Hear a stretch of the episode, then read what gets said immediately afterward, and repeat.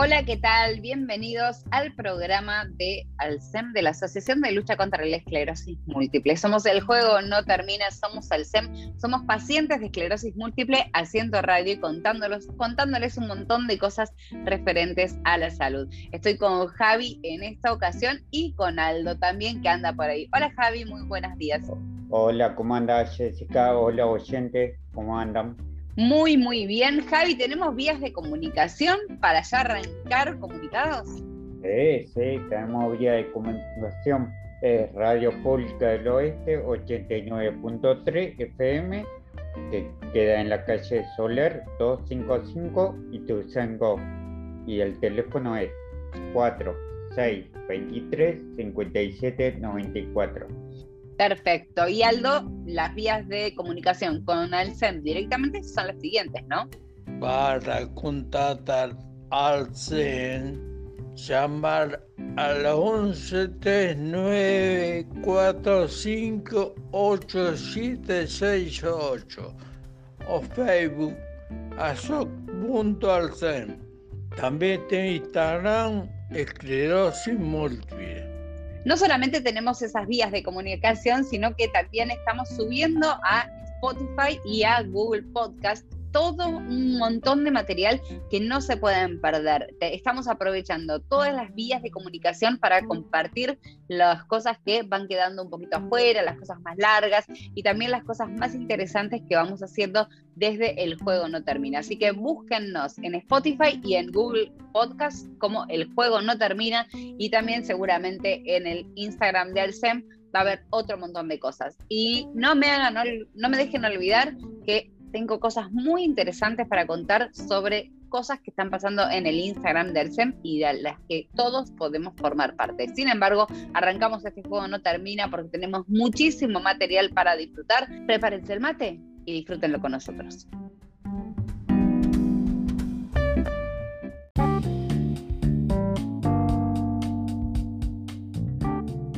En este juego no termina, nos interesa mucho hablar de todos los aspectos de la medicina y todo lo que tiene que ver con cualquier cuestión que aparezca nueva y que tenga que ver con ahora el COVID y especialmente con el tema de las vacunas.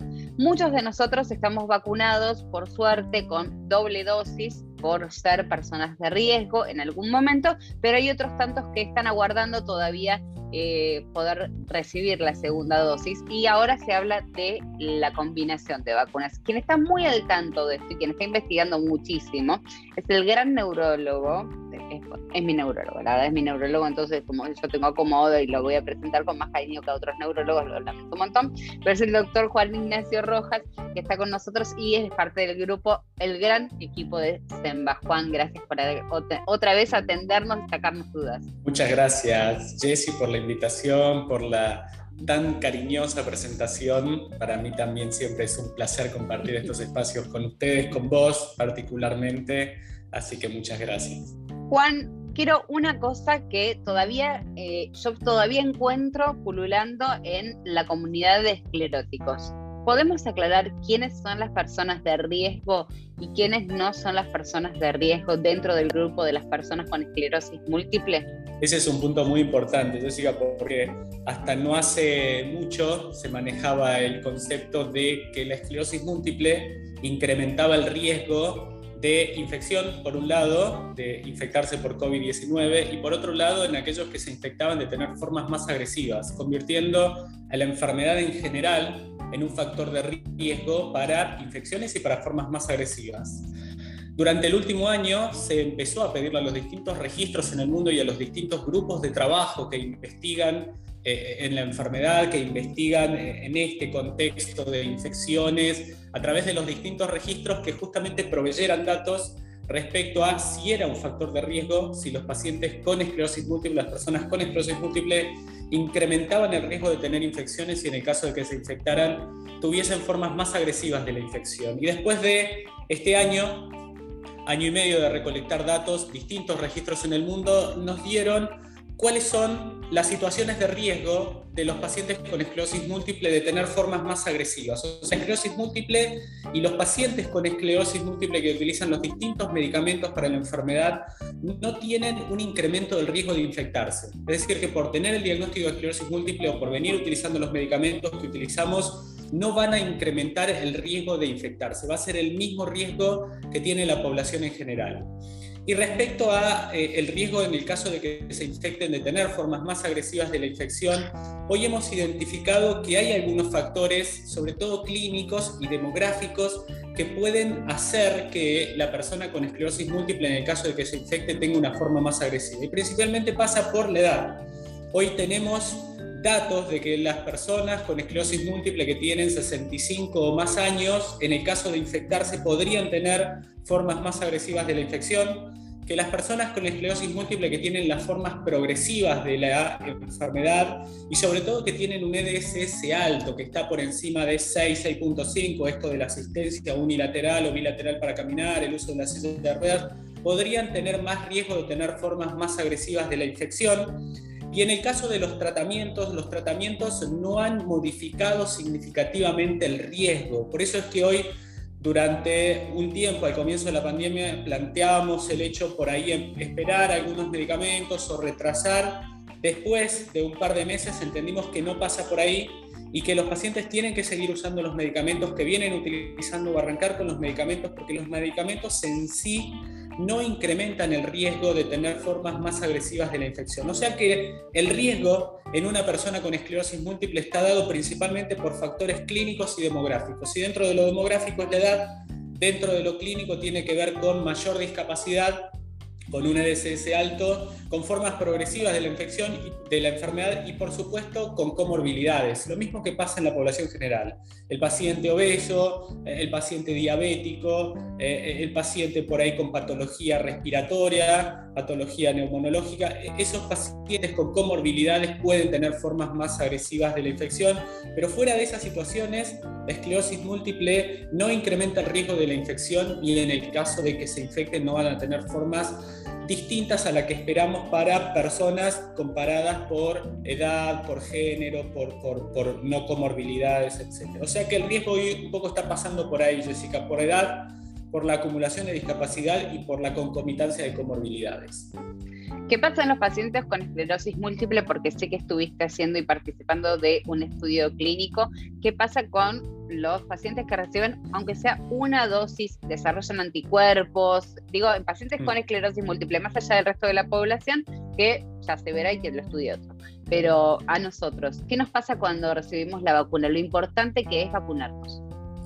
Esa es una, también de vuelta, es una situación que la planteamos sin duda con más fuerza ahora en el contexto del COVID-19, pero la venimos planteando desde hace mucho tiempo. Los, si la enfermedad, si la esclerosis múltiple atenúa la respuesta inmunológica ante la colocación de vacunas de los pacientes. El paciente con esclerosis múltiple que se coloca la vacuna contra la gripe va a desarrollar una respuesta inmunológica eh, como la que desarrollaría una persona sin esclerosis múltiple. Esa es una, una situación de duda que llevó muchos años y hoy la seguimos investigando. Y por otro lado, más allá del diagnóstico de esclerosis múltiple, si los tratamientos que vienen utilizando las personas con esclerosis múltiple pueden atenuar la respuesta inmunológica.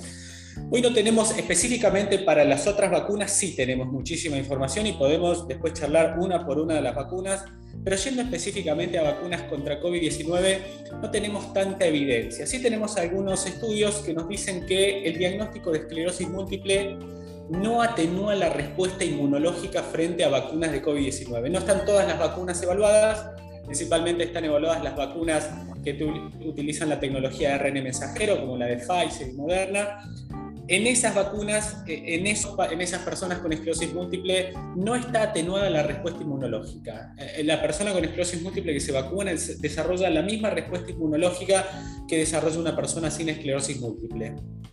Y con respecto a los tratamientos, que es el otro punto, también hay muchos trabajos eh, de investigación en desarrollo.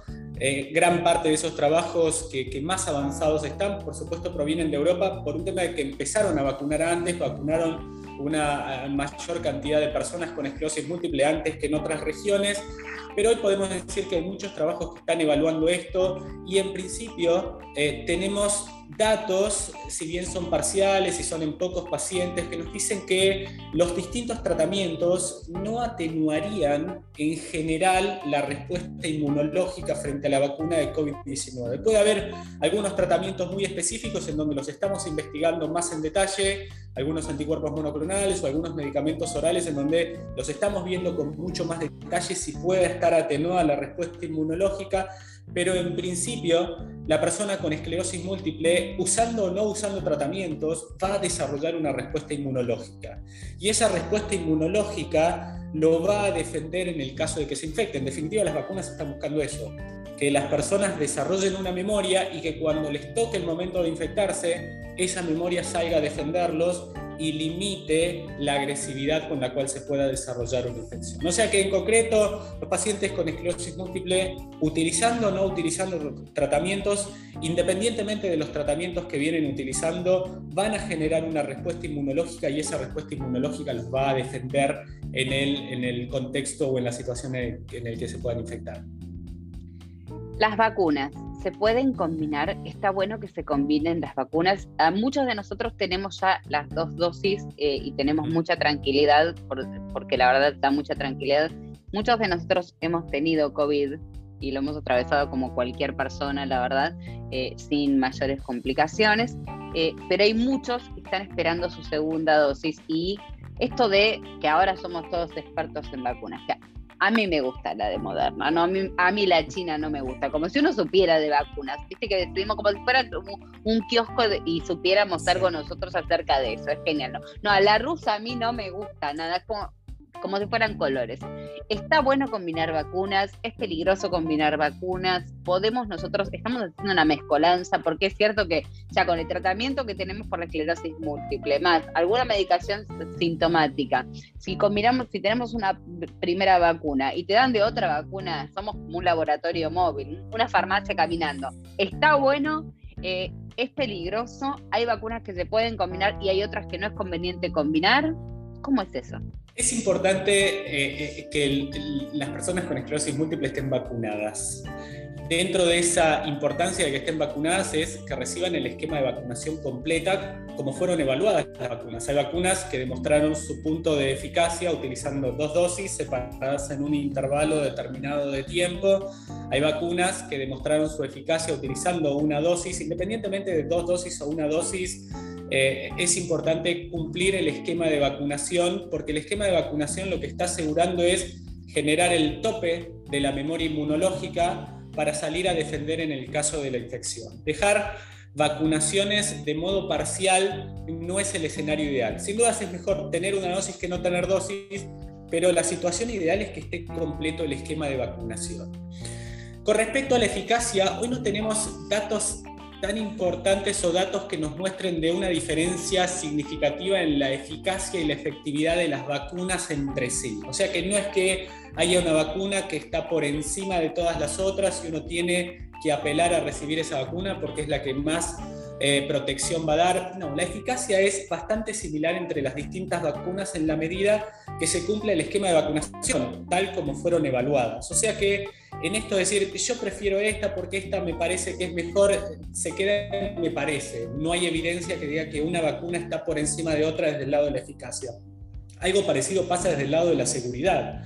No es que hay vacunas que hayan demostrado un perfil de seguridad diferencial significativamente para decir con esta vacuna cuidado, la estamos observando, la podemos sacar. El perfil de seguridad es bastante similar entre las vacunas. Por eso es que hoy la recomendación es vacunar con las vacunas que estén disponibles para los países o para las regiones que empiezan a hacer esta, esta distribución o esta provisión de vacunas para su población, siempre cumpliendo con el esquema de vacunación. Y ahí es donde entramos en este punto de está bueno combinar, podemos combinar, es seguro combinar. Sin dudas que no es el escenario ideal. El escenario ideal es cumplir con el esquema de vacunación con la vacuna que se ha suministrado. Pero el escenario real a veces nos pone en esta situación en donde el acceso y la disponibilidad no permite completar esquemas de vacunaciones en algunos pacientes y empiezan a entrar en esta situación de vacunaciones parciales.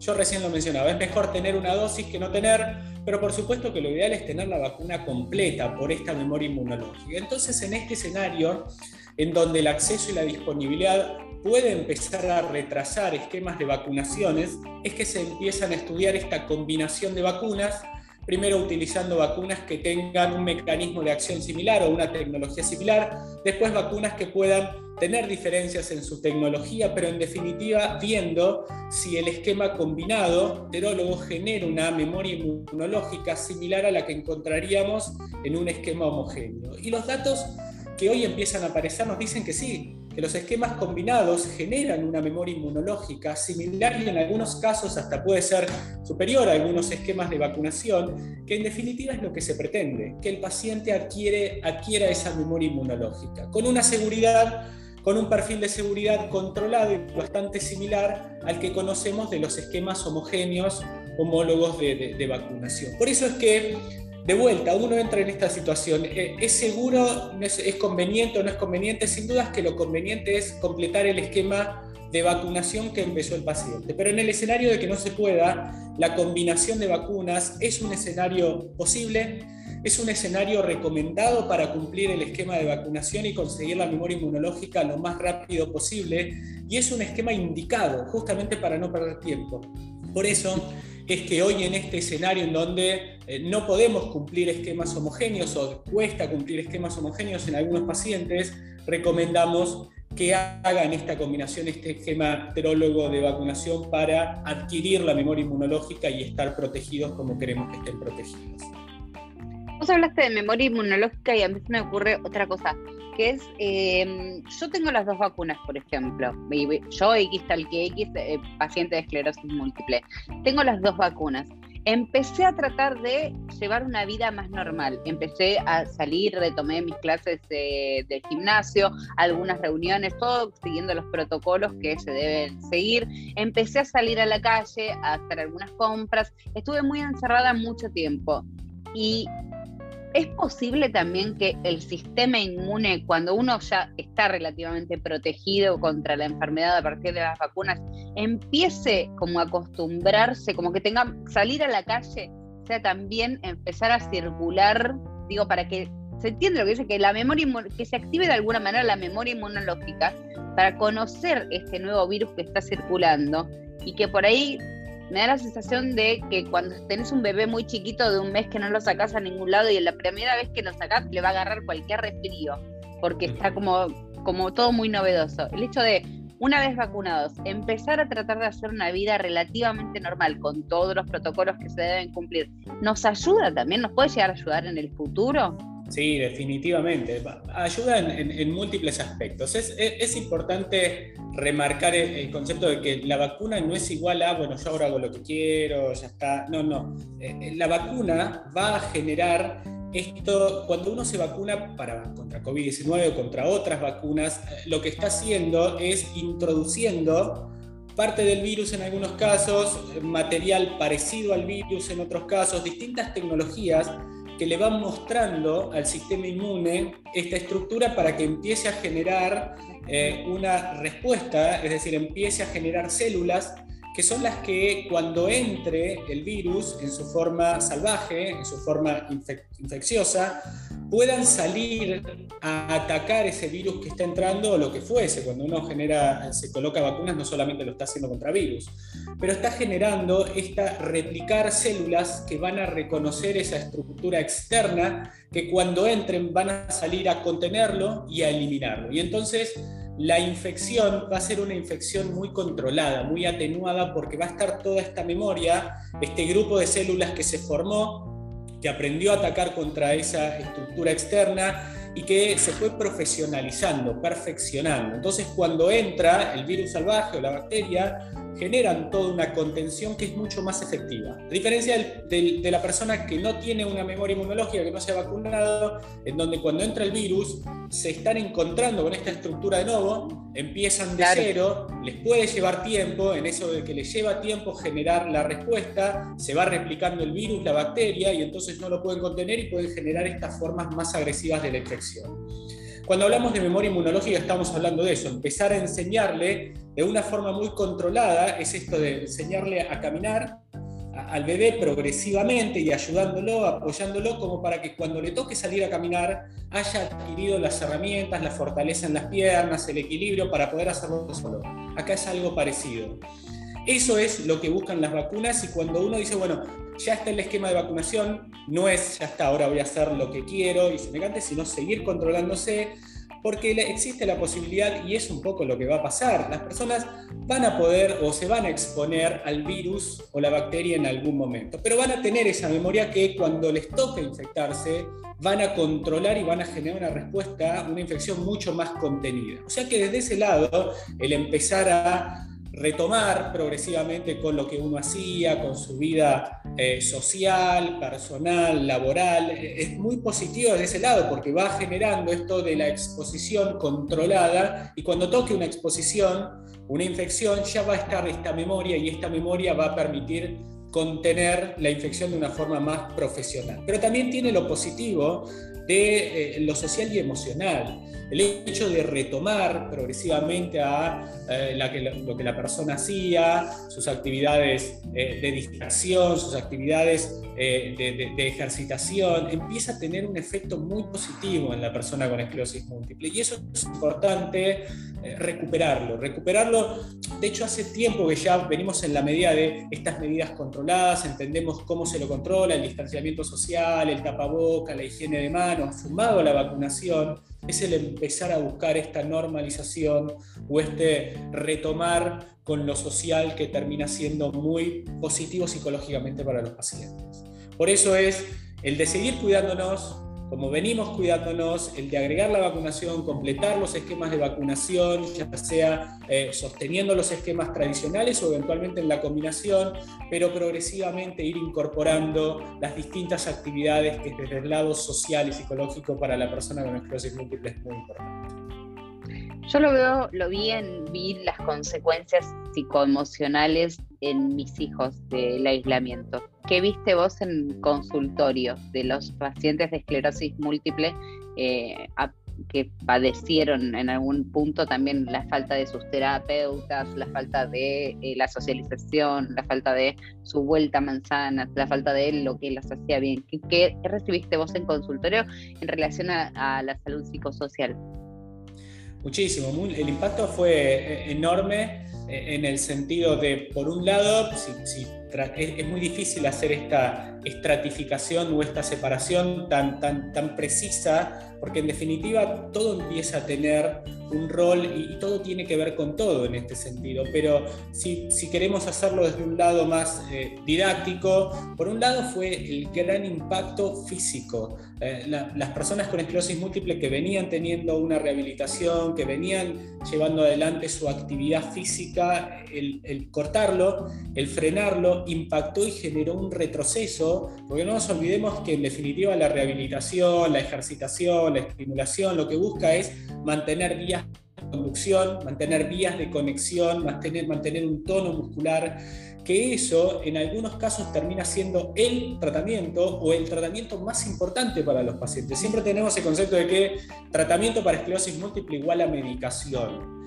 Y en algunas personas con esclerosis múltiple el principal tratamiento pasa por la rehabilitación, por la ejercitación. Y el haber perdido, interrumpido ese tipo de, cuidado y de tratamiento significó un retroceso con el incremento de los síntomas en las limitaciones físicas, limitaciones en la deambulación, la aparición de síntomas asociados a la no rehabilitación, como es el aumento de la espasticidad, el dolor, y todo eso fue trayendo más limitaciones funcionales en los pacientes. O sea que una y frustración, ¿no? frustración, depresión, tristeza, bronca, eh, otras cosas a nivel emocional que, que, me parece que incrementan este, los factores psicológicos y emocionales que el hecho de ya padecer esclerosis múltiple están como siempre, siempre cerquita. Totalmente. De hecho, eh, en esto es un círculo vicioso en donde la, limitación funcional o el no poder rehabilitar incrementa la espasticidad y el dolor. El dolor genera esta parte emocional que es el otro gran impacto de la pandemia. Lo, vos recién lo mencionabas, el tema de bajonearse, la depresión, el generar más ansiedad, el no poder dormir correctamente a la noche y el no descansar a la noche impactaba en la fatiga del día y la fatiga del día es lo mínimo que querían hacer. Sí, es un círculo vicioso que se fue retroalimentando negativamente y generó un impacto muy importante en muchos pacientes. Por eso es que eh, uno tiende a verlo de una forma más lineal, decir, bueno, eh, el paciente puede o no haber recibido la medicación, que no suspenden los medicamentos, pero había todo un trasfondo que era muchísimo más grande. Y eso es un poco lo que insistimos cuando mencionamos esto de progresivamente ir retomando con las actividades de rehabilitación, de capacitación, lo social, para romper ese círculo vicioso y empezar a quitar del medio estos factores que terminan jugando muy negativamente para la persona con esclerosis múltiple. ¿Qué se sabe de la variante Delta? Porque entiendo que a nivel mediático rinde un montón, pero estaba leyendo recién, leí dos cosas que me parecieron súper interesantes. Una que eh, dicen que la vacuna Sputnik eh, cubre, como protege un 95% en el caso de la variante Delta. Lo dice el fabricante Sputnik. Es genial, es súper creíble. Por otro lado, escuche que, la, que los chicos eh, los niños son los que pueden llegar a estar más eh, expuestos y más contagiados a la variante Delta. ¿Se sabe algo de todo esto o hay como un nuevo miedo que se, que se instala cuando empezamos como a bajar los casos, a relajarnos un poco, porque todos tenemos un poco de miedo, pero cuando empezamos a relajarnos un poco aparece la variante Delta que es voy por tus hijos y es como atemorizante. Eh, ¿Qué se sabe de eso? Es importante el, de separar eh, la, evidencia de lo que vos mencionabas, esto, el, sensacionalismo o el amarillismo que se pueda generar, porque vende, en muchos casos termina vendiendo eh, y empieza a generar toda la noticia de la noticia. Hoy, desde el dato, los datos científicos duros, sí, la variante es una variante que tiene una mayor capacidad de, contagio y de transmisión y entonces genera este incremento en la velocidad de los contagios. Respecto a, las vacunas, las vacunas cuando se las va evaluando empiezan a mostrar que en mayor o menor medida controlan esta variante y estas, estas cepas, que es un poco también lo que vemos en otros tipos de... Los virus van mutando, van generando cambios en su estructura eh, y el tema es que no estamos tan atrás de estos cambios eh, en la estructura que van generando y a veces los dejamos pasar. El, virus de la gripe se genera la vacuna anual, la vacuna estacional y no estamos tan atrás de las distintas variantes. En este caso, sin dudas, lo amerita. Pero un poco al estar tan atrás es que se empiezan a ver estas variantes y se empiezan a tomar ciertas medidas en base a las evidencias. Y las evidencias un poco muestran esto de que es una variante más contagiosa, es una variante que necesita más controles y desde el lado de las vacunas, las vacunas más o menos generan una respuesta eh, apropiada ante estas variantes. O sea que desde ese lado tenemos que sin dudas tener estos cuidados que se fueron generando, el de eh, no dejar todo, tirar todo por la borda y eh, que vuelva todo como estaba antes en el sentido del no control, el no distanciamiento social, porque ante una variante que es más contagiosa, que genera una diseminación eh, más incrementada, el, hecho de tener muchos más casos puede generar lo que siempre se teme, que es la saturación del sistema, el no tener disponibles recursos técnicos y humanos para salir a atender personas que lo puedan necesitar. Entonces, sí, las, las, medidas que se tomaron ante esta variante tienen un sustento científico. Respecto a esto otro de, es una variante que va a ir por ciertas personas con una eh, mortalidad no controlada y que hay vacunas que no lo van a controlar, ahí no hay tanta evidencia científica y eso es más sensacionalismo que otra cosa. Pero sí, a veces el sensacionalismo se apoya en cierta evidencia para poder generar la noticia de la noticia y hacer este incremento. Hay datos que hablan de lo que yo recién mencionaba, del incremento de la infectividad, de la, de la capacidad de infección que tienen, pero estas medidas empiezan a limitarlos y por supuesto lo que se está buscando, lo que se buscó, el, de restringirse a estas cosas, es el de conseguir completar la vacunación, los esquemas para que cuando la variante ya esté diseminada, la mayor cantidad de personas estén vacunadas y ante esa vacunación la respuesta inmunológica sea la que buscamos, que es el de controlar es incluso esta nueva variante de una forma más eficaz. Por eso es que hay mucho que no tiene que ver o no está sustentado en la evidencia y que lo tenemos que manejar con mucho cuidado, sobre todo para no atemorizar, porque hoy no hay eh, evidencias para generar temor en este contexto de tener vacunas, de incrementar el uso de la vacunación y sostener los cuidados que venimos haciendo. Es nada más que eso, ¿no? Es como cuidarse. la recomendación eh, sería apagar la tele, y salí a dar una vuelta con el tapabocas o reunirte en un lugar abierto o puedan conservar con el frío que hace estar en conservar los aforos y, respetarlos. Hay gente que está estudiando mucho sobre este tema y está bueno que nosotros le hagamos caso también, pero no entrar en la paranoia mediática porque la verdad es que la tele, ah, te prende la tele es hay uno con Delta en La Plata y uno dice, ay, qué terrible. Bueno, va a haber un montón con Delta en un montón de lugares. Entonces, a relajar un poco la paranoia y especialmente para nosotros, para los que tenemos esclerosis múltiple, está bueno saber eso, que podemos, que tratemos de armar una vida más saludable, porque construimos nosotros también un poco nuestra propia salud, ¿no? Nuestro sistema inmune es el que está expuesto y si nosotros no somos los primeros que lo protegemos, vamos a ser los primeros que perdamos la batalla.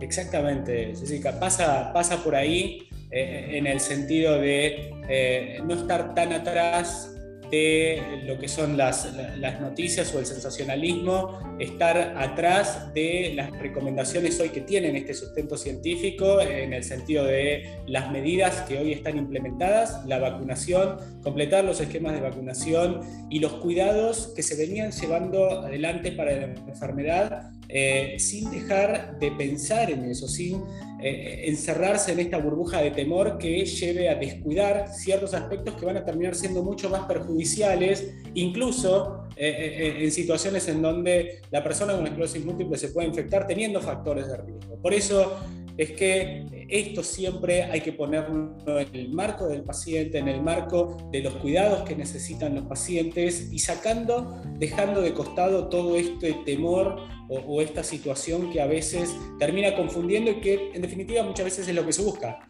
confundir, atemorizar y, generar conductas irracionales. Pero cuando uno saca, deja de lado eso, lo que queda es los cuidados que hoy venimos recomendando para la población en general, la vacunación y retomar aquellos pacientes que hayan dejado sus actividades desde lo personal, familiar, social y sobre todo de ejercitación, porque eso puede ser muy peligroso, eh, eh, como recién comentábamos.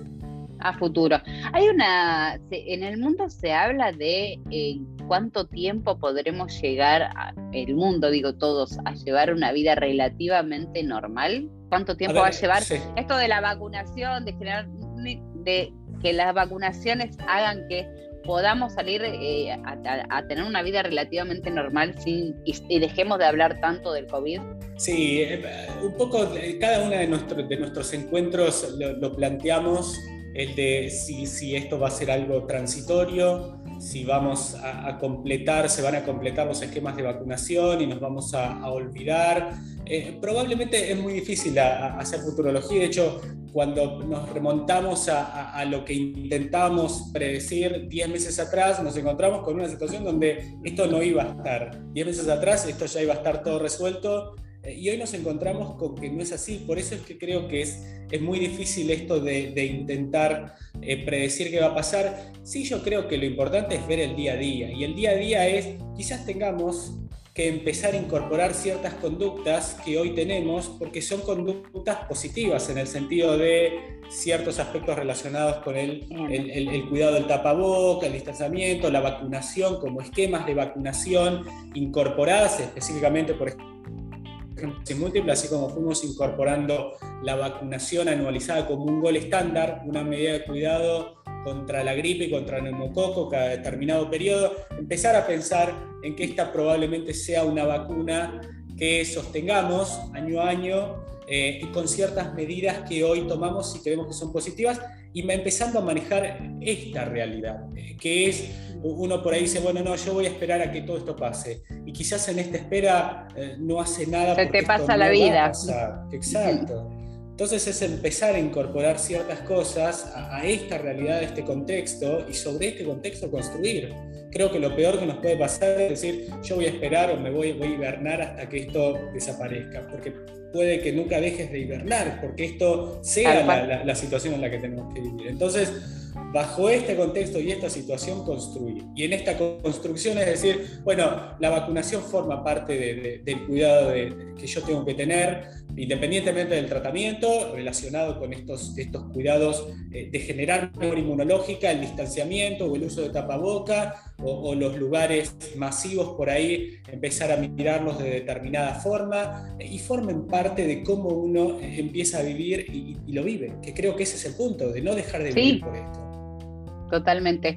Eh, Juan, me parece importante compartir con vos esto de que cualquier persona con esclerosis múltiple que se contagie de COVID, que no estamos exentos, así que podemos contagiarnos, tengamos como referencia al médico que nos trata de la obra social, de la prepaga, lo que sea, y también tener el acompañamiento de nuestro neurólogo para que él sepa eh, qué, está pasando, cómo va evolucionando, porque siempre nuestro referente es el médico de cabecera de uno, es el neurólogo. Yo te, yo te pregunto por cualquier cosa, me duele una muerte y te pregunto a vos. Así que la verdad es eh, hacer esa es hincapié en eso, ¿no? que nuestro neurólogo siempre está presente y si uno se contagia, ir a esa referencia que es quien nos conoce, que conoce nuestro sistema inmune, nuestra medicación, conoce nuestro historial. ¿Te parece importante eso? Absolutamente, absolutamente. El manejo integral entre disciplinas eh, hoy es esencial, por un lado, para, para sostener los protocolos, las medidas de, de, vigilancia epidemiológica en el caso de que una persona con esclerosis múltiple se infecte, y por otro lado, por supuesto, el, estar atrás, hay síntomas que pueden estar asociados con la infección, hay síntomas que puedan no estar asociados con la infección y tengan que ser manejadas de otra forma. Por eso es importante siempre esto de estar la persona con esclerosis múltiple en el centro e interactuando y poniendo en comunicación entre sí a los distintos involucrados en el contexto de la infección, de vuelta, la, vigilancia epidemiológica, quien forme parte del control eh, por, por, la infección, por su cobertura, por su obra social, así como el neurólogo para estar atrás de los síntomas, la gente de rehabilitación que esté atrás de los pacientes que están rehabilitando. Todo este manejo eh, entre disciplinas es esencial eh, para el mejor cuidado y seguimiento de la persona con esclerosis múltiple que se pueda llegar a infectar o no, por supuesto. Juan, muchísimas, muchísimas gracias por esta charla. Como siempre, clarificar, eso sos como un manto de calma para, para los escleróticos. Es como, es como bajar a tierra el, el, miedo, sacarnos un poco todo, el temor, apagar la tele, escuchar realmente a nuestro neurólogo, hacerle caso a la ciencia. Hay gente que estudió un montón para eso. Juan, muchísimas gracias, como siempre. Jaycee, un placer enorme, siempre eh, me encanta compartir esos espacios con vos, un abrazo a vos, a todo el equipo eh, y siempre disponible para, para, para charlar y discutir lo que quieran y lo que sea necesario. Gracias, Juan. Ahí estábamos hablando con el doctor Juan Ignacio Rojas, es eh, neurólogo del equipo de SEMBA y trabaja también en CEMIC clarísimo todo lo que nos dio el panorama. Está haciendo estudios muy profundos y está participando de ensayos clínicos que se van haciendo acerca de las vacunas, así que esos serán los datos, esos serán más o menos los tips acerca de la vacunación contra el coronavirus, especialmente en enfermos de esclerosis múltiple. Continuamos en el juego no termina.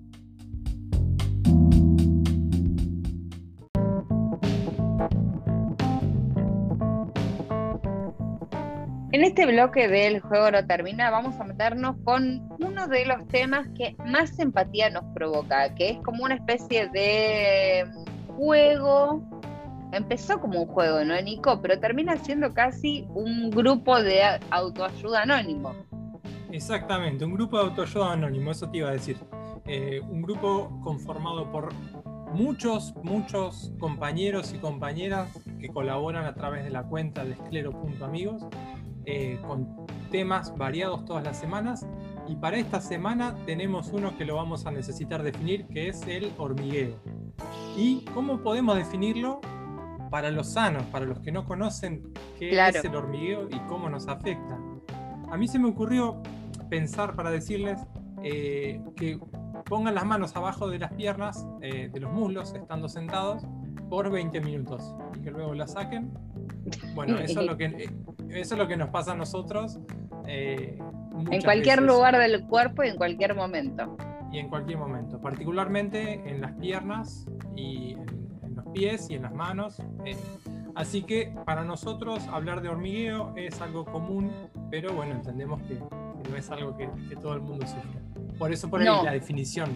Es que está buenísimo que, que expliquemos a, veces qué es lo que sentimos, bajarlo a tierra, a, a qué, a qué se parece, porque es tan raro de explicarlo que es casi imposible. Pero sin embargo, aquellos que participaron de eh, los esclerotips de esta semana nos dieron muchos, mucha data de cómo hacen ellos para bancarse los hormigueos, que parecen simpáticos, pero llega un momento que son muy, muy molestos. Molestos, interfieren con, por ejemplo, agarrar una viroma y escribir. Por ahí uno no está haciendo nada, siente los hormigueos eh, para hacer alguna cosa, para agarrar un martillo. No les comento eh, o no les quisiera describir lo que es agarrar una moladora y trabajar con una moladora que ya de por sí vibra mucho. Sumado al hormigueo es una sensación horrible. Así que todos estos pequeños ejemplos que fuimos dando hasta ahora se ven reflejados en la variedad de los tips que estuvo juntando Rocío. ¿Te parece que escuchemos? Vamos con eso entonces. Hola, hola, hola, hola a todos. Yo soy Rocío Seijas de Esclero Amigos y vengo a presentar los Esclerotips. Todos estos esclerotips son de pacientes a pacientes. Por eso, cuando los escuchamos, hablamos en primera persona. Pero no todo me pasó a mí o a Nico. 1. Ando con el ejercitador de dedos o una pelotita en el bolsillo. 2. Pensarlo como que alguien te está haciendo cosquillas. 3. Las vendas me funcionan. 4. Poner pie en el piso frío o mano con hielo y paciencia. Poner los brazos o las piernas en reposo. Acá pasaban los primeros cinco tips que nos mandó Rocío. Tenemos, de, va- tenemos variedades. Lo del ejercitador Sí. de dedos, yo no sé muy bien. Yo esperaba que la persona mande alguna fotito explicando, pero estuve buscando, lo googleé a ver qué aparecía y aparecía como un, un aparatito para practicar la trompeta. Es como Más para tocar la trompeta, para mover los dedos, porque yo le hacía como patito con la mano, como, Como, pero moviendo Sí, los dedos, como una olita, exacto. claro. Como, como quien toca la Como trompeta. tocando un piano invisible. También. también. Basta de ejemplos. Eh, Basta ejemplo. Lo- igual lo de la pelotita, lo de la pelotita está bueno. Sí. es- ese movimiento, ese, así, con los cinco dedos, exacto. Eh, ese, yo ese lo hice y, y me sirvió un montón. Avancé un montón con, con ¿Sí? la pelotita. Sí, y lo de las cosquillas, yo ahí no me quiero meter, no lo pienso. No sé, por cada uno. No, no, no. Yo sí quisiera sentir que alguien te hace cosquillas. Yo no, no tengo cosquillas, pero sé, pero de repente sentir como un. ¡Ah, qué simpático! Como eh, es raro. Es raro porque Es me- raro. Me, suena medio paranormal. Pero de todas formas lo banco, ¿eh? Lo banco. Porque nos damos cuenta también el tipo de hormigueos que hay que son diferentes para cada persona. Porque después tenemos eh, vendas, tenemos eh, poner los brazos y las piernas en reposo, el tema de ir al extremo del frío o de mm, el hielo y la paciencia, es decir, que hay personas que lo sienten como unas cosquillas y hay personas que lo sienten como algo que tienen que relajar y bajar para al punto de ponerlo, poner los miembros en, en hielo. Así que cada uno tiene su propio hormigueo particular, evidentemente. Evidentemente. Eh, buenísimo esto de, de la paciencia, siempre. Yo siempre digo lo mismo, porque Así, A mí en pues, definitiva lo que, lo que me saca es la per- cuando perdura todo esto. Porque ah, el, el- el hormigueo por ahí te agarra y lo tenés durante el día y no te das cuenta, pero donde lo enfocaste, uh, tengo hormigueo en las manos y no se te va, a mí eso en particular es lo que, lo que me cuesta ejercitar. Eh, Mm. La paciencia, siempre la paciencia. Y lo de las vendas me encantaría saber cómo es. También estamos esperando fotos. Eh, Sí, sí, que ya ahora- porque- queremos multiplataforma, hacemos radio, lo pedimos por Instagram y queremos que nos manden fotos por WhatsApp. Eso es. Tenemos cinco más, Jessy. ¿Te parece escuchar? Obvio, vamos con eso. 6. Hacer ejercicio o masajes moviendo la parte donde está el hormigueo. 7. Bajar un cambio y tratar de relajarse, distraer la mente y dejar que el hormigueo pase a un segundo plano. 8. Ponerse a hacer manualidades. 9. Tratar de no pensarlo y relajarse. Se olvida y pasa. Darse tiempo. 10. Ejercito la tolerancia y la paciencia. No hay más té. Para ser parte de esta comunidad de pacientes positivos, todo esto y mucho más lo podés encontrar en arroba esclero.amigos en Instagram. Búscanos y sumate. Estos fueron los últimos cinco. Jessy, ¿haces manualidades vos? No, soy Así, soy- así, soy- derecho. no, soy pésima haciendo manualidades porque, porque no tengo paciencia, no tengo paciencia, no es como que quiero hacer algo y mira que me encanta, eh, me encanta, la- admiro a la gente que hace manualidades, pero no tengo paciencia y quiero que me salga perfecto el primer intento. Eh, ¿Se te mezcla no, un poco con la motricidad? ¿Cómo vas con la motricidad vos? ¿Motricidad más, No, más bien. hormigueo? ¿Hay algo de eso no? Sabes que tengo muy pocos hormigueos, por eso yo no contesté en, en estos esclerotips, porque de vez en cuando por ahí tengo un hormigueo en la planta de los pies, pero muy de vez en cuando. Entonces Claro. Eh, no le doy mucha bola, como que no me digo, hago eh, no, nada, nada, nada. Me dice, ¿qué te papá? Nada, nada, nada. Es en la planta de los pies nada más. Así que no me molesta y no, no me joroba. Y con respecto a la motricidad, a mí me afecta más la espasticidad. Que de repente se, me voy, se me va poniendo duros los, los dedos de las manos o, al, o la espalda, me va jorobando más eso que los hormigueos. Eh, por lo menos cada uno tiene su, su síntoma favorito, me parece. Sí. Pero hacer ejercicio, masajes, moviendo la parte donde está el hormigueo, está bueno porque es como activar la circulación de la sangre también, ¿no? Hay una cuestión Sí. neurológica y una fisiológica. Sí, y, y sí, a mí me trae también como que se me ponen fríos. Cuando me agarra el hormigueo se me ponen fríos. Entonces, lo de los masajes y moviendo las partes, eh, eso, está- eso es lo que me, me sirve bastante. Em, hay otra cosa, viste que acá también saltó de nuevo, lo de la paciencia, relajarse. Bueno, yo creo que es la posta y es lo que más cuesta. Sí. Hay otra cosa que, que no puse en los tips, que, que vimos que es el tratamiento con, con aceite de cannabis. Sí. Eso, bueno, yo en particular lo uso y me voy a hacer cargo de, de mi experiencia nomás. Eh, empecé un tratamiento con aceite de cannabis, con CBD, eh, y al cabo de un mes más o menos lo que es el hormigueo lo mejoró un montonazo. Eh, bueno, también mejoró otras cosas como espasticidad, por ejemplo, y ordené Sí. mucho el sueño. Eh, pero bueno, eso lo dejamos para otro lo- día. Lo- Nos vamos a meter otro día, ya lo estamos vendiendo para que en otro programa vamos a empezar a hablar de los tratamientos con aceite de cannabis, porque hay mucha, mucha gente que está, que es, es- de esto no se habla. Y en realidad sí deberemos hablar de muchísimas cosas que nos pasan, porque nos pasan a todos y si las empatizamos, se hacen más livianas y se hacen más fáciles de llevar adelante. Así que eso lo debemos. Y te sumo una cosa más. Eh, yo no sé cuántas vidas pensás vivir vos, pero yo pienso vivir una sola. Y si me molesta el hormigueo, voy a hacer lo que sea para no tener hormigueo. Eh, Obvio. Con lo cual, eh, estoy haciendo un tratamiento con aceite de, de CBD, de, de cannabis. Está bueno hacerlo a través de un médico y si no, bueno, cada uno es responsable de lo que sea, digamos. Ya somos todos. Cada uno es responsable de su Eh, cuerpo, de su enfermedad. Exacto. Es lo que siempre decimos, ser pacientes activos. El no, ya este, me parece que ya no aplica el tema de que el médico te diga qué tenés que hacer y uno no pueda cuestionar, sino que los médicos con los que tratamos eh, en general eh, son médicos que charlan con nosotros y también nos dejan elegir y nos dejan optar por el tipo de vida que queremos llevar. Exactamente, yo creo que lo más importante. Creo que Sí. lo más importante es tener, ir uno con iniciativa y, y poner sobre la mesa, porque muchas veces el médico no sabe si uno está eh, dispuesto a este tipo de terapias. Digo esta como cualquier otra que, que se pudiera ocurrir, ¿no? Eh, bueno, acá pasaban, estos fueron los esclerotips sobre hormigueo. Sobre No sé si te quedó hormigueos. alguno- ¿Te quedó alguno dando que- vuelta? No, es que me quedé pensando que no tengo muchos hormigueos, por lo menos ese síntoma. En este no te en este no juego, juego paso la, paso, paso la ronda, Chancho va y me, sumo al otro. La semana que Qué viene bueno. vamos a tener más esclerotips. Más vale, Jessy, la semana que viene estamos de nuevo por acá. Gracias, Nico. Y estaban, entonces pasaban los esclerotips, que son una de las partes más lindas del programa. Hemos descubierto que a todos nos pasa más o menos lo mismo y cuando a otro le pasa lo mismo que a uno, es como se siente como un abracito virtual esclerótico. Seguimos con el juego No Termina, quédense ahí, no se muevan.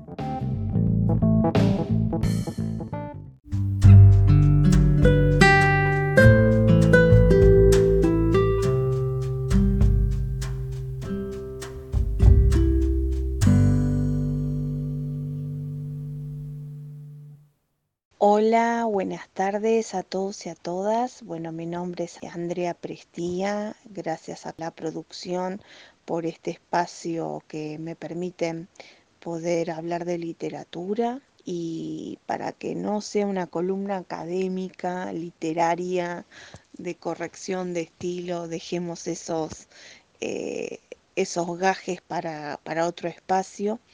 Eh, mi idea es compartir con ustedes eh, la columna que será semanal o, quincenal, eh, compartir libros que me han hecho bien para transitar esta enfermedad o libros que todavía no he leído pero que he investigado para poder seguir asimilando tips y herramientas para transitar este, este tiempo eh, que por momentos se torna difícil y adverso, pero lo importante es eh, buscar en nosotros mismos esa resiliencia para avanzar. Bueno, y en el día de hoy les quiero comentar un libro que sí leí dos veces ya en distintos momentos de mi vida y se llama Límites Sanadores. Límites Sanadores, la edición que tengo yo es de Lumen y de editorial Lumen y está escrito por un monje alemán que se llama Ansel Grum y si bien él es católico no, no direcciona su ensayo porque es un ensayo em, hacia el lado religioso. Sí tiene una beta espiritual, pero la beta espiritual tiene que ver con esto de la resiliencia, ¿no? Con que dentro de nosotros hay una lucecita que merece estar encendida siempre, en todo momento, a pesar de, de los tiempos difíciles y oscuros que nos toque transitar. ¿Por qué límites sanadores? Bueno, y acá viene un tips para nosotros, eh, pacientes con esclerosis o para pacientes con otras dolencias. Em, nosotros sabemos que el cuerpo está formado por tres mundos o por tres espacios. Corríjanme los médicos si me estoy equivocando. Tenemos planos, perdón, no mundos, planos. Eh, me confundí con la psicología social de Blecher. Volvamos. Tres planos, el etérico, que vendría a ser el áurico, el mental emocional y el corporal o soma. Bueno, cuando lo etérico eh, baja al plano, que nosotros decimos, vieron por ejemplo que entramos a un determinado ambiente, a un determinado lugar y algo en nuestro interior dice, uy, qué mala vibra que hay acá, eh, empieza a dolernos la cabeza, empezamos a bostezar o queremos retirarnos porque realmente vibra mal. Bueno, Em, ¿Qué pasa cuando ese tipo de, clima lo vivimos a diario? Ese estrés que puede ser en el ámbito laboral, que, estamos trabajando bajo presión o en el ámbito familiar, eh, con las personas con las que convivimos, sean padres, sea pareja, sean hijos o los que tenemos un proyecto independiente con un amigo. ¿Qué pasa cuando ese momento de distrés pasa a ser permanente y se llama estrés, ¿no? Cuando no lo podemos manejar en el plano emocional por falta de espacios terapéuticos o de catarsis, de drenaje, eso pasa al plano físico o corporal, al somático, y eso detona en enfermedades.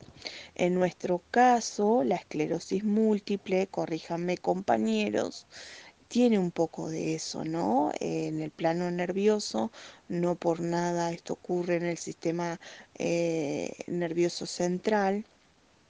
Em, es que durante tiempo fuimos acumulando cosas. ¿Y por qué? Y ahora traigo a colación el libro de Grum, que no habla de toda esta introducción que hice. Límites sanadores, por no poner límites a tiempo. Hay que aprender a decir no. Hasta acá llegaste, este es mi foro interno, de acá no pasás. Con, con ternura, con amor, no necesariamente este, a los gritos, a los sopapos. Yo siempre soy docente y digo que los chicos del preescolar, eh, de jardincito y preescolar, no saben poner límites, no saben decirle al compañerito, no, no me robes la plastilina, no, no me saques mi crayón. ¿Y cómo lo resuelve? A los mordiscones o a los sopapos pero nosotros somos adultos y no vamos a andar con mordiscones ni sopapos, entonces tenemos que aprender a decir no, porque ese no es sano. Había, creo que vive, es contemporáneo, un psicólogo que se llama Hugo Filkenstein, que estudié cuando me acerqué un poco al counseling, carrera que, que es una asignatura pendiente para mí, en algún otro momento me dedicaré, y Hugo Filkenstein decía que un no es un no para el otro cuando primero lo ha sido para uno. De esto se trata, chicos y chicas. Eh, hay que aprender a decir no y preservar nuestro espacio, ese espacio que detonó en el cuerpo, que lo precede el ámbito emocional y lo precede el ámbito áurico o etérico. Entonces, estamos en una reunión, estamos en el ambiente familiar, estamos en el ambiente laboral, que es el más complicado, porque de eso depende el pan nuestro de cada día. Hay una situación que nos perturba, nos saca de eje, bueno, hasta acá hasta acá llegaste. No necesariamente como el nene de preescolar que reacciona a los mordiscones y a los sopapos. Cariñosamente, hasta acá llegás, hasta acá te dejo. ¿Por qué? Porque yo me quiero, porque yo me amo, porque yo me respeto y porque sé que eso que, me estás insinuando o esa acción que estás ejecutando a mí me molesta. Les cuento algo Em, que me pasó hace poquito con una persona, em, un amigo mm, que mm, por distintos motivos ahora estamos distanciados.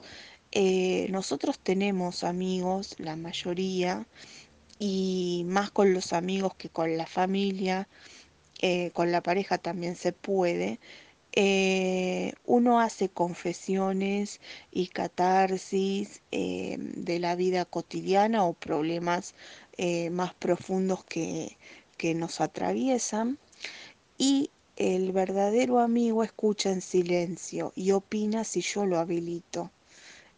va, por lo menos eso es lo que estuve aprendiendo en este último tiempo. Cuando digo último tiempo hablo de, de, años de, que, de abordaje terapéutico, eh, pero el comedido, el invasivo, el que da consejos sin que se lo pida, se entromete, por más que esos eh, consejos sean atinados y pertinentes, pero no estoy habilitado para dar esos consejos. ¿Por qué? Porque puedo ser muy imprudente. Si la otra persona no está en encuadre terapéutico, eh, puedo llegar a tocar fibras muy íntimas que la hagan detonar. Entonces, a esto voy. Yo traigo este ejemplo concreto. Un amigo invasivo al cual yo no le pedí consejo, simplemente le pedí una oreja en la cual desahogarme y que me pusiera el hombro o me diera carilina. Bueno, este es un ejemplo este, bastante gráfico, pero sé que hay eh, en el ámbito familiar y de la pareja y más el laboral, hay casos más extremos donde el no eh, se torna difícil de poner y de delimitar. Bueno, de todo esto habla Ansel Grum en el libro Límites Sanadores. Yo lo conseguí bajo la editorial Lumen, lo pueden conseguir también en PDF, descargarlo por Google que está. La otra página es script.com, donde se bajan ensayos y monografías para los que estudiamos. Em, es un lindo ensayo eh, que habla del fuero interno. Mi perrita Molly le manda un beso. Eh, es un ensayo muy lindo que habla de esto, ¿no? De delimitar los espacios, que no necesariamente son metros cuadrados. Eh, el metro cuadrado de mi alma y yo abro la llave de ese metro cuadrado de mi alma y dejo que entres, que me des consejos, eh, que habites, te hago lugar, te hago espacio si yo te dejo.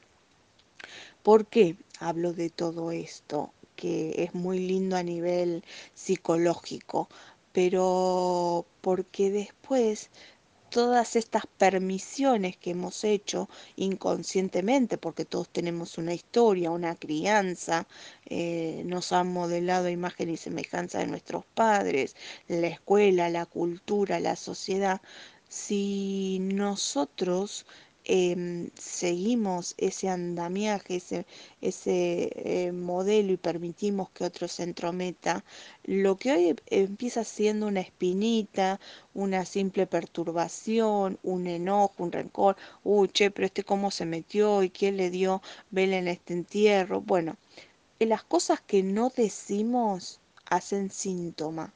Las cosas que no decimos hacen síntoma y si no tenemos un espacio donde trabajar esos síntomas, llámese terapia, grupo de autoayuda, un buen amigo, una buena pareja, eso después detona en enfermedad.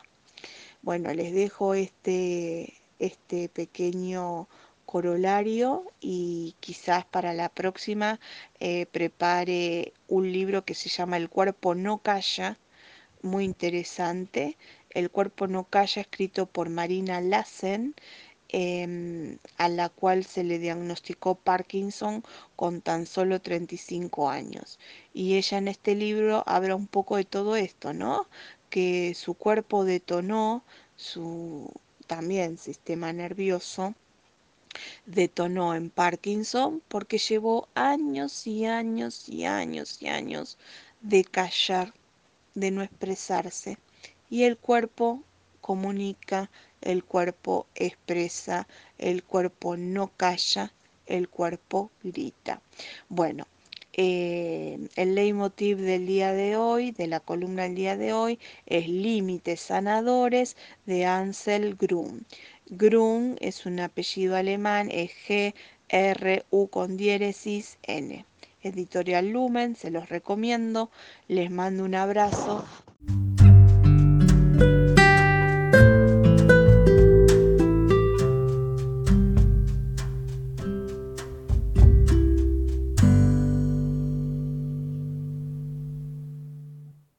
Último bloque de El juego no termina, Javi, me parece que fue súper ilustrativo y hay un montón de cosas, ¿no?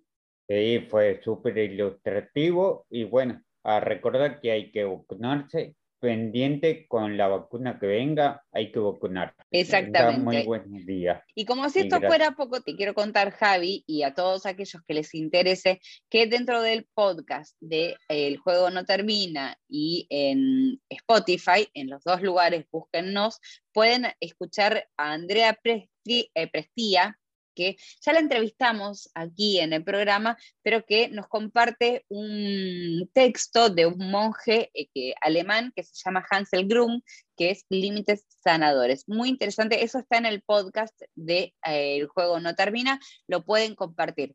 Es muy lindo escuchar a Andrea, es muy... Eh, sereno también, así que se lo súper recomendamos. Lo que recomendamos también es que se vayan al Instagram de Alcem, que eh, estamos haciendo una encuesta, porque hay muchas cosas que no se saben acerca de la enfermedad y nadie mejor que nosotros los pacientes para responderlos o también personas que tengan allegados, conocidos o simplemente tengan curiosidad. Estamos haciendo una encuesta muy interesante acerca de la información que se tiene de la enfermedad y próximamente vamos a hablar acerca de acceso a la medicación, que es un tema muy, muy sensible para muchísimos pacientes de esclerosis múltiple. Eso lo pueden eh, compartir y lo pueden encontrar en el Instagram de Alcem, que es Alcem, así nomás. En todo, búsquennos como Alcem, que nos van a encontrar en todos lados con, con, ese nombre. Y para escuchar cosas lindas, yo por ejemplo escucho música mientras me baño, o escucho algún podcast mientras me baño, o cuando estoy por la calle hago eso, me pongo algún podcast. Bueno, pueden escuchar el de Andrea Prestía, pueden escuchar la entrevista entera de Juan Ignacio Rojas, el neurólogo con el que hablamos hoy, que es mucho más larga, así que todo lo que nos queda afuera es chapa en las, eh, los medios digitales. Aquí en la Radio Pública del Oeste le agradecemos el espacio, lo disfrutamos muchísimo y también eh, vamos metiéndonos por otros lugares. Hasta aquí llegamos con el juego no termina, Javi, muchísimas gracias. Te vas a ir a dar una vuelta, ¿no? Sí, me voy a ir a dar una vuelta y bueno, muchas gracias y síganse cuidando todos. Gracias por dejarnos entrar. Chao, Waldo. Muchísimas gracias. Muy buena semana. Bueno, a todos los audiencias, gracias por dejarnos entrar a su casa como todas las semanas. Gracias. Absolutamente, muchísimas gracias a todos, gracias a Noé también, que es un poco el alma mater de este programa, y gracias a la Radio Pública del Oeste, que nos permite este espacio. Recuerden, búsquennos como Alcem en Spotify, en Instagram, en Facebook, en cualquier lugar que seguramente algo van a encontrar. No se pierdan los podcasts. Yo eh, estoy así como fundamentalista con, los podcasts de Andrea y de Juan y con los que vamos a ir subiendo próximamente. Respondan la encuesta porque voy a tomar atención la semana que viene sobre acceso a la medicación. Y no se pierdan lo que sigue en la radio pública del oeste, que seguramente está buenísimo. Chau, chau.